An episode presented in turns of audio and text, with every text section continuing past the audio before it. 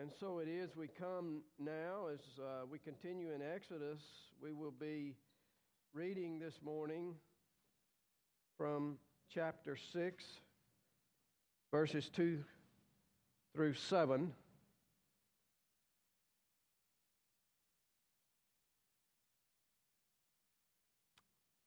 Uh, chapter 6, verses 2 through chapter 7, verse 7 is what we will be reading. And you'll find that in your, in your Pew Bible on page 48, the book of Exodus, or find it on your device. And please follow carefully as we read the Lord's word together. God spoke to Moses and said to him, I am the Lord. I appeared to Abraham, to Isaac, and to Jacob as God Almighty. But by my name, the Lord, I did not make myself known to them. I also established my covenant with them to give them the land of Canaan, the land in which they lived as sojourners. Moreover, I have heard the groaning of the people of Israel, whom the Egyptians hold as slaves, and I have remembered my covenant. Say therefore to the people of Israel, I am the Lord. I will bring you out from under the burdens of the Egyptians and I will deliver you from slavery to them. I will redeem you with an outstretched arm and with great acts of judgment. I will take you to be my people, and I will be your God, and you shall know that I am the Lord your God who has brought you out from under the burdens of the Egyptians. I will bring you into the land that I swore to give to Abraham, to Isaac, and to Jacob, and I will give it to you for a possession. I am the Lord. Moses spoke thus to the people of Israel, but they did not listen to Moses because of their broken spirit and harsh slavery. So the Lord says to Moses, Go in, tell Pharaoh, king of Egypt, to let the people of Israel go out of his land. But Moses said to the Lord, Behold, the people of Israel have not listened to me. How then shall Pharaoh listen to me? For I am of uncircumcised lips. But the Lord spoke to Moses and Aaron and gave them a charge about the people of Israel and about the Pharaoh, king of Egypt, to bring the people of Israel out of the land of Egypt. And these are the heads of their fathers' houses, the sons of Reuben, the firstborn of Israel Hanoch, Pallu, Hezron, Carmi. These are the clans of Reuben. The sons of Simeon, Jemuel, Jamin, Ohad, Jachin, Zohar, Shaul, the son of a Canaanite woman. These are the clans of Simeon. And these are the names of the sons of Levi according to their generations Gershon, Kohath, Merari, the years of life of Levi being 137 years. The sons of Gershon, Libni and Shimei by their clans. The sons of Kohath, Amram, Izhar, Hebron, Uzziel, the years of life of Kohath being 133 years. The sons of Merari, Mahli, and Mushi.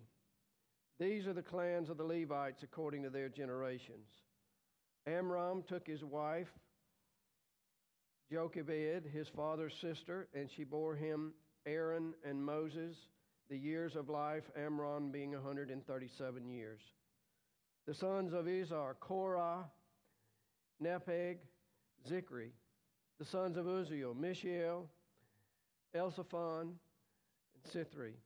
Aaron took his wife, Elisheba, the daughter of uh, Amminadab, and the sister of Nahshon, and she bore Nadab, Abihu, Eleazar, and Ithamar sons of Korah, Assir, Elkanah, and Abiasaph. These are the clans of the Korahites. Eleazar, Aaron's son, took his wife, one of the daughters of Pethiel, and she bore him Phinehas. And these are the heads of his father's house of the Levites by their clan. These are the Aaron and Moses to whom the Lord said, Bring out the people of Israel from the land of Egypt by their hosts. It was they who spoke to Pharaoh, king of Egypt, about bringing out the people of Israel from Egypt, this Moses and Aaron. And on the day when the Lord spoke to Moses in the land of Egypt, the Lord said to Moses, I am the Lord. Tell Pharaoh, the king of Egypt, all that I say to you.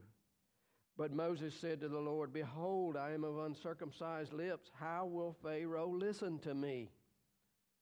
And the Lord said to Moses, See, I have made you like God to Pharaoh, and your brother Aaron shall be your prophet. You shall speak all that I command you, and your brother Aaron shall tell Pharaoh to let the people of Israel go out of his land. But I will harden Pharaoh's heart. And though I multiply my signs and wonders in the land of Egypt, Pharaoh will not listen to you.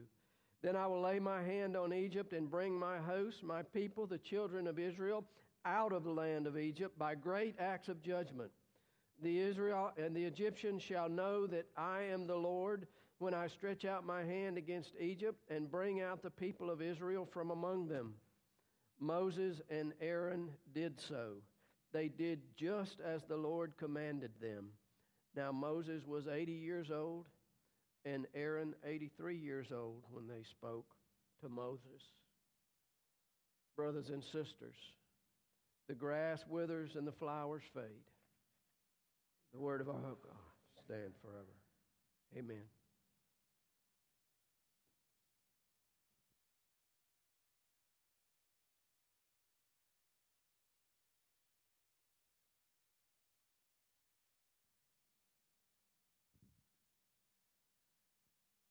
Um, I had actually emailed uh, Jamie on Monday saying that we could skip the reading of the genealogy, but she wanted to mistreat Bob, I think. So I was laughing through, through some of that. Uh, that, that was rough. I saw some people's eyes glaze over. I don't know. That's probably why there's a little lower attendance. I'm trying to preach through a genealogy today, and that's, that's never popular. Uh, we, we left off last week in Exodus chapter 5, where God had said to uh, Moses and Aaron to go and speak to Pharaoh, and they did, and everything got worse. The, the straw was taken away to make the bricks, and uh, the people complained to, to Pharaoh directly, and then they complained to Aaron and Moses. And then there's a lamentation essentially from Moses to God. And we, we saw last week in verse 1 of chapter 6 the beginnings of an answer. We just focused on the fact that God does answer uh, when we have these lamentations. And so this morning, we look further about how God answers our suffering, and He's going to do so by uh, several reassurances. Firstly, that'll be by reminding us of His identity. Uh, secondly, by confirming his chosen leadership. And then thirdly, he reassures us by telling us his actions, what he's going to do in great detail. Firstly, in our suffering, he reassures us by reminding us of his identity. We see that in chapter 6, uh, the verses 2 to 8, um, in the past, in the present, and in the future. He reminds us of his identity, not focusing on the circumstances we're in or the questions that we have unanswered, but who he is. In the past, verses 2 through 4, verse 2 mentions a Hebrew name for God, El Shaddai. Uh, what does that mean? Um, well, God says he appeared in the past to Abraham, Isaac, and Jacob as God Almighty. Uh, so it could be translated, I am the Almighty. Genesis 17 1 records God as El Shaddai to Abraham when he was childless, but told he would be the father of many nations. Genesis 43 Jacob sent his sons to Egypt during the famine to see Joseph and commended them in their time of turmoil to God Almighty, or El Shaddai. One commentator, Alec Motyer, says El Shaddai could mean the God who is sufficient for personal inadequacies, which is essentially what we've been seeing. As Moses has lodged laments or questions, and God has answered, it's focused mostly not on who Moses is, but on who God already has been to the patriarchs. He was sufficient for Abraham, Isaac, and Jacob already in the past. So he will be. So he is to Moses and Aaron. But also, he reminds us of his identity in the present. The end of verse 3 implies that God hadn't fully made himself known to the patriarchs in the book of Genesis, and he's about to further reveal himself now to them. He reminds them of the covenant relationship he had with the patriarchs, and that in that relationship there was a land promise. Verse 5 says he's remembered the covenant promise that he made. He's remembered it now in their present circumstances. The covenant, the promise of relationship that he had made in the past, it has present impact because how on earth can these people inherit land when they're enslaved? They don't own anything. Obviously, he's insinuating of what he's about to do about that land promise. Then he says in verse 5 he's heard the groanings of his people. What he said in the past is coming to bear on the present suffering. It is the answer to their circumstances, his identity of covenant faithfulness to a people the promises of Genesis 15 are being fulfilled, which I will go into more detail in in the, in the genealogy. What about the future? And this is where we'll just focus for a second. Why is this reassurance of, of who's, who God is, who's, who He's going to be in the future? Verses 6 to 8 give the specifics of what He's going to do in the midst of their suffering. Dr. Chris Wright points out there are seven I will statements very quickly here put into three categories. I will bring you out, I will deliver you, I will redeem you. They all point to the first category of redemption. Despite the horrifying nature, the present circumstances of their slavery that has gotten nothing but worse of recent, seemingly because of Moses and Aaron, there is this promise of redemption. To redeem, uh, we could go all day. Uh, regarding land would mean to buy back at market value. In family matters or disputes, a next of kin can avenge a family member, such as Numbers 35, Deuteronomy 19. Definition summarized here, Alec Motyer again. From Exodus 6 6 onwards, however, the price paying emphasis is always present. The Lord knows and possesses his people and is ready to pay whatever price is needed in order to implement his next of kin right to redeem them and to take upon himself all their needs as if his own. And their needs are great. And he says, I'll make your needs my needs. I will redeem you. I will pay whatever price it takes to get you out of this situation. And that's the promise that he's made to us today, obviously.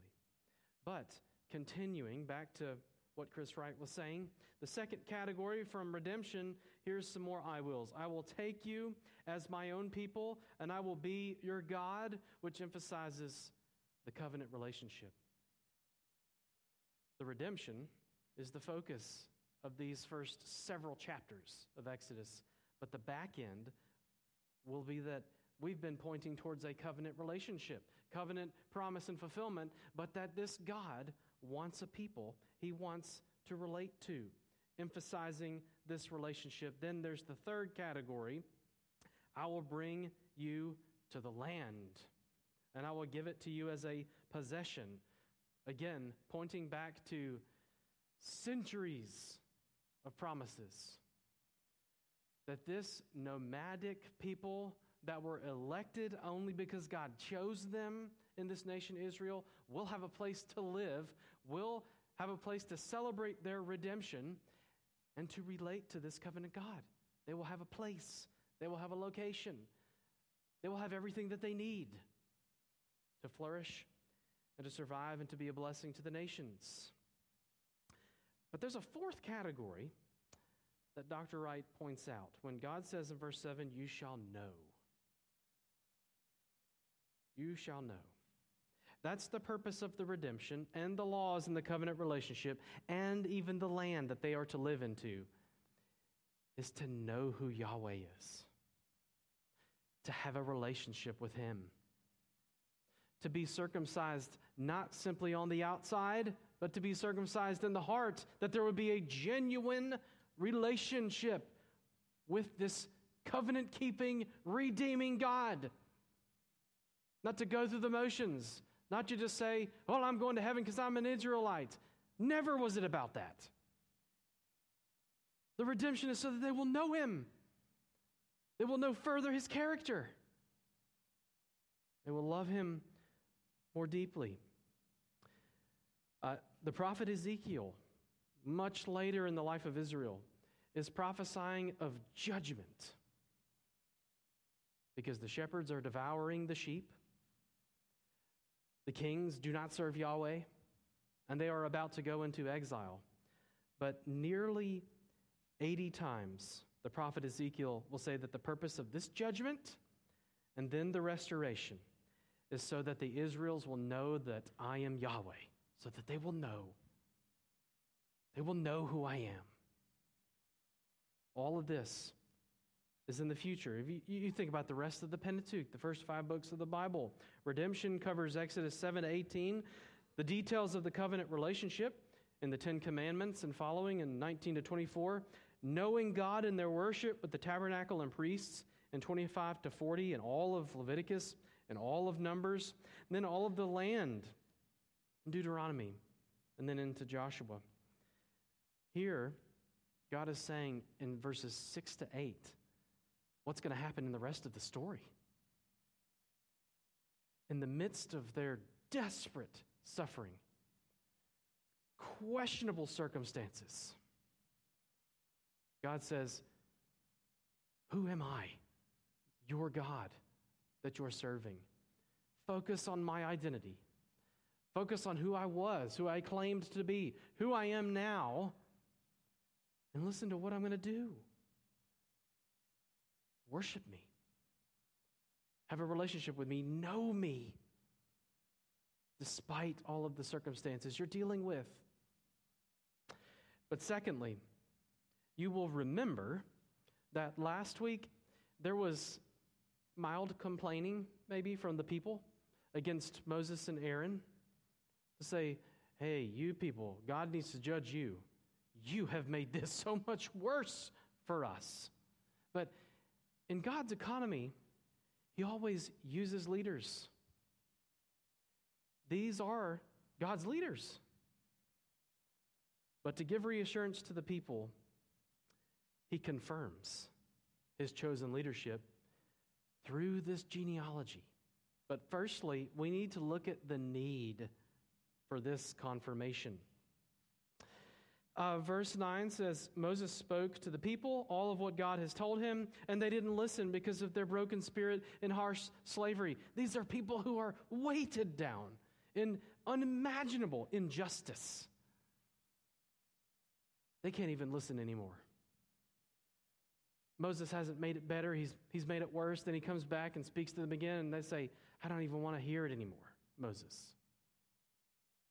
They need leadership and direction. Verses 10 to 12 record God telling Moses uh, to go ahead and approach Pharaoh again, but Moses protests, saying, If our people won't listen, why on earth will he listen? And then after the genealogy, he continues in verses 28 to 30, protesting God again, saying, I am of uncircumcised lips. How will Pharaoh listen to me? Commentator Doug Stuart says this isn't a new protest, it's reiterating what he said before the genealogy. Well, I can often relate to Moses' complaint there. No one's going to listen to me. You heard me speak, Yahweh? I can't speak. No one's going to listen to me. No one should listen to me. No one needs to listen to me. Jeremiah says the same thing. Here's the rub every leader needs confirmation. every leader is a sinner. Every leader is, is weak. Every leader is a frail human. Moses and Aaron, Moses has already messed up several times. Moses will never go into the promised land because of his disobedience. Aaron will get upset with Moses for marrying someone from another race, will be judged. David never got to build the temple. Leaders are frail, they need confirmation. But what's the nature of this confirmation? Ah, a genealogy. Why on earth is this here? This genealogy is an authentication of who Moses and Aaron are. Since there's been such a disaster in these circumstances, and the people need reassurance that they would actually, they should follow these two men, God proves to them who they are. Who's your daddy? That's what's most important in an Israelite leader. Very quickly, verse 26 actually mentions uh, Aaron's name first, so we're going to highlight him. But verse 27 says Moses and Aaron, so they're both very important. God's trying to reassure his people through confirm- confirming who these guys are. Okay, verse 14 locates them as related to Reuben, who was the firstborn of Israel, who according to Genesis 35:10 is who? Jacob. Stop right there. Who does God most associate with in the patriarchs of the Old Testament? Abraham, Isaac, and Jacob. That's a good start to authenticating that these are God's people for this task. Continuing, incidentally, in that same chapter, Genesis 35 11, God self identifies as El Shaddai. Moses and Aaron are related to one of the three great patriarchs. Then, verse 16 locates Levi as their grandfa- great grandfather. Uh, verse 18, Kohath is their grandfather. Verse 20, Amram is their father. Who cares? But in Genesis 15, verses 13 to 16, God tells Abraham that his descendants would be enslaved in a foreign country for 400 years, but he would liberate them in the fourth generation. Levi lived for 137 years. Kohath lived for 133 years. Amram lived 137 years, which totals 407 years. And they are in the fourth generation. These two knuckleheads are actually God's leaders, as was prophesied all the way back before Levi, before Jacob, all the way back to Abraham. These are my guys. I am Yahweh, the covenant keeping God. I know what your circumstances are, and it's taken generations. But they're going to do something about it. There's even more. I noted verse 26 had Aaron's name first. And again, back to Dr. Chris Wright, he notes that there are three listed uh, women with names included in this genealogy, which is very strange for a genealogy in the Old Testament, especially. Why is that there? Who are they? Aaron's mother, uh, Jochebed, that's obviously Moses' mother too. Uh, Aaron's wife, Elisheba, and Aaron's daughter in law, uh, Putiel. None of Moses' sons are listed, but Aaron's family is to the third generation, including a grandson named Phinehas. Why? The priesthood of Israel will come from the tribe of Levi. And so Aaron is the first in the line of all of the high priests. Again, if Moses, we think of Moses with regards to God's redemption of his people in the Exodus, we need to see Aaron emblematic of that covenant relationship that says, I am a holy God. I want to be near my people. How am I going to be near my people? The building of the tabernacle will be the rest of the book. the, the garments that the priests should wear. The whole book of Leviticus is how a holy God can live next door to an unholy people. It's by blood sacrifices. Who does all of that? The priests. Generations of doubting Israelites, not simply those in the Exodus generation, should be able to look back to this genealogy and say, God redeems his people. But he gives us a priesthood that, that we would know him, that we would know the forgiveness of our sins as we look at the animal sacrifices, the whole sacrificial system that enables us to live next door to God, that he's going to give us a house for him to live in, in the tabernacle, and then the temple. It's all here with Moses and Aaron. But it's not simply for their generation.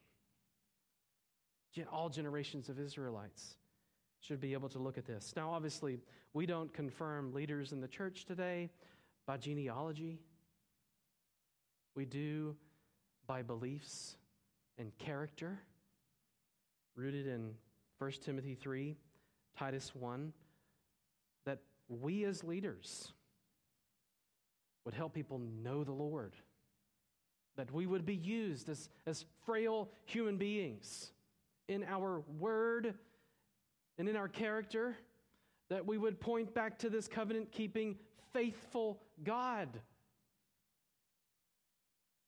That's the point, that's the purpose. But God says, You have been given my leaders. They will do what I command. And you should be reassured in your suffering because I've not left you by yourselves. But I've given you Aaron and Moses to lead you as he gives us leaders today. See, the genealogy is not that painful. It gives chills in some ways to think how many centuries passed from Abraham. Then to the fourth generation of Levi comes redemption and relationship. But then finally, the beginning of uh, chapter 7, before we have some real fun next week and go through all the plagues, we look at God reassuring us by telling us his actions. What's he going to do in detail? He's told us his identity, past, present, and future. He's, he's confirmed his, his leadership, even as crazy as they are and as ineffective seemingly as they are. What's he going to do about my unanswered questions and about my present circumstances and suffering that are horrifying? These few verses before the plague in light of Moses' confessed weaknesses, reassures us of this, according again to Chris Wright. God is basically saying to us, it's not about you, it's about me. Moses, this is not your task. This is not your mission. These are not your people. These are my people. Listen to what I'm going to do. I have made you like God to Pharaoh, Moses. I have given you a prophet in your brother Aaron. I will harden Pharaoh's heart. I will lay my hand on Egypt. I stretch out my hand against Egypt. Moses, stop complaining. Stop worrying about your life. Stop worrying about the future and living in constant anxiety. Look at what I am going to do. This whole thing has been about me and my people, not about your competency, your leadership capabilities, or your own godliness. It's my mission. Listen and see what I will do. Then it says, just like Israel will know who I am because of the acts of redemption, it says that Egypt will know that I am the Lord.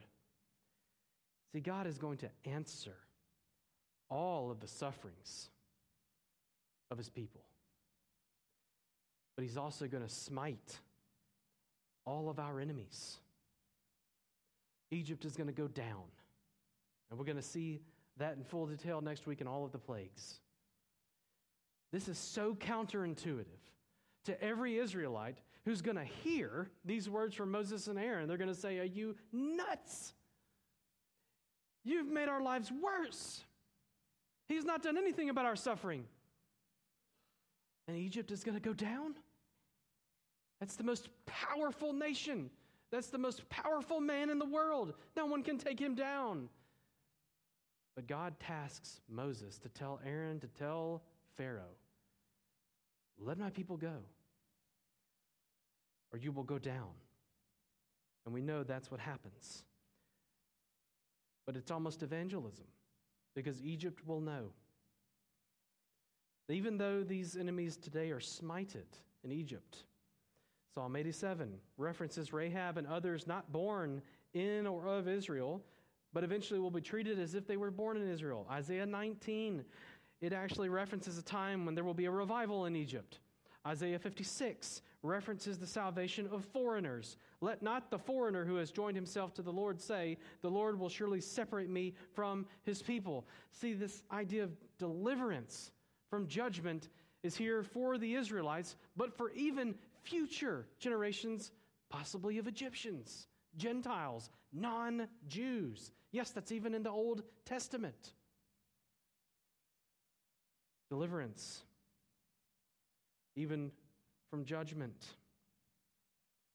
How can there be deliverance from judgment? How can we be ultimately reassured amidst our own suffering? What's the greatest act that God will ever do. It's not the Exodus, although that was the greatest act of redemption in all of the Old Testament. There is something greater because there will be a better priest than Aaron. There will be a better leader than Moses. There will be someone who has a better genealogy than these two men. It's located in Matthew chapter 1 of the Lord Jesus Christ. How will there be redemption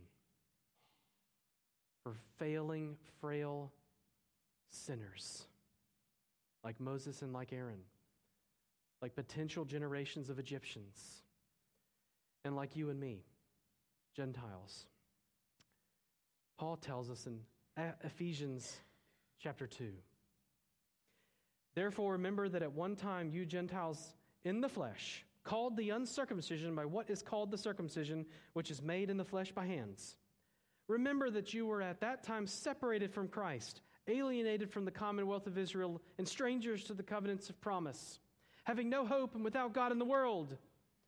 But now in Christ Jesus, you who were once far off have been brought near by the blood of Christ. That's what's the ultimate action of God. That's what this Exodus event that we're going to read about in the next two weeks is ultimately pointing toward the Exodus, not from physical slavery, from the slavery of physical, spiritual, emotional, eternal sin that can save Israelites, that can eventually save maybe even Egyptians that can save any Jew or Gentile who repents of their sins, who looks to the cross of Christ for salvation, for you and me. If you want reassurance in the midst of anything you're dealing with now, look to the ultimate act of redemption, of a display of covenant keeping faithfulness of a God who wants to have a relationship with you, it's because the Father so loved the world. He sent us his only begotten Son that you would have eternal life. Go from this place reassured of his love for you. Let us pray. Lord Jesus, we thank you that you are a better priest. You are the great high priest. With your one time sacrifice, you tore the curtain of the temple, which gives us access to you even this morning through prayer and the power of the Spirit that you have sent to us. May we never doubt the assurance of our salvation, regardless of enslavement of your people. In the Old Testament, you sent Moses and Aaron to care for your people, the sheep of your flock. May you do so this morning in word, prayer, and sacrament for all of us who need the reassurance of your love for forgiven sinners, we pray. Amen.